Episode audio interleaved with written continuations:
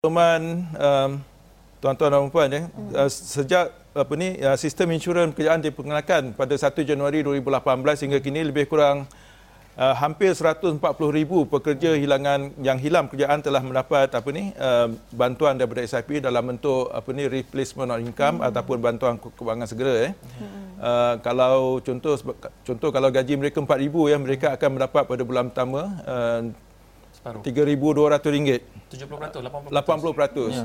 Dan bulan bulan berikutnya uh, 50%, 40% dan ah. secara menurun ya.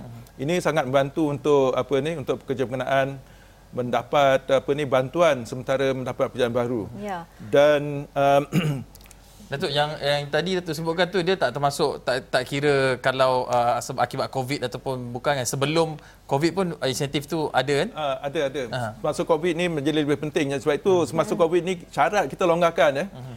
Uh, mana-mana yang hilang kerja kita dia boleh mohon dan kita akan bayar. Permohonannya uh, kalau datang ke Pekeso. Ke, datang ke Pekeso secara online ataupun hmm. datang ke premis kita kita ada 54 pejabat Pekeso di seluruh negara. Hmm dan kita akan bantu mereka untuk untuk memproses uh, permohonan.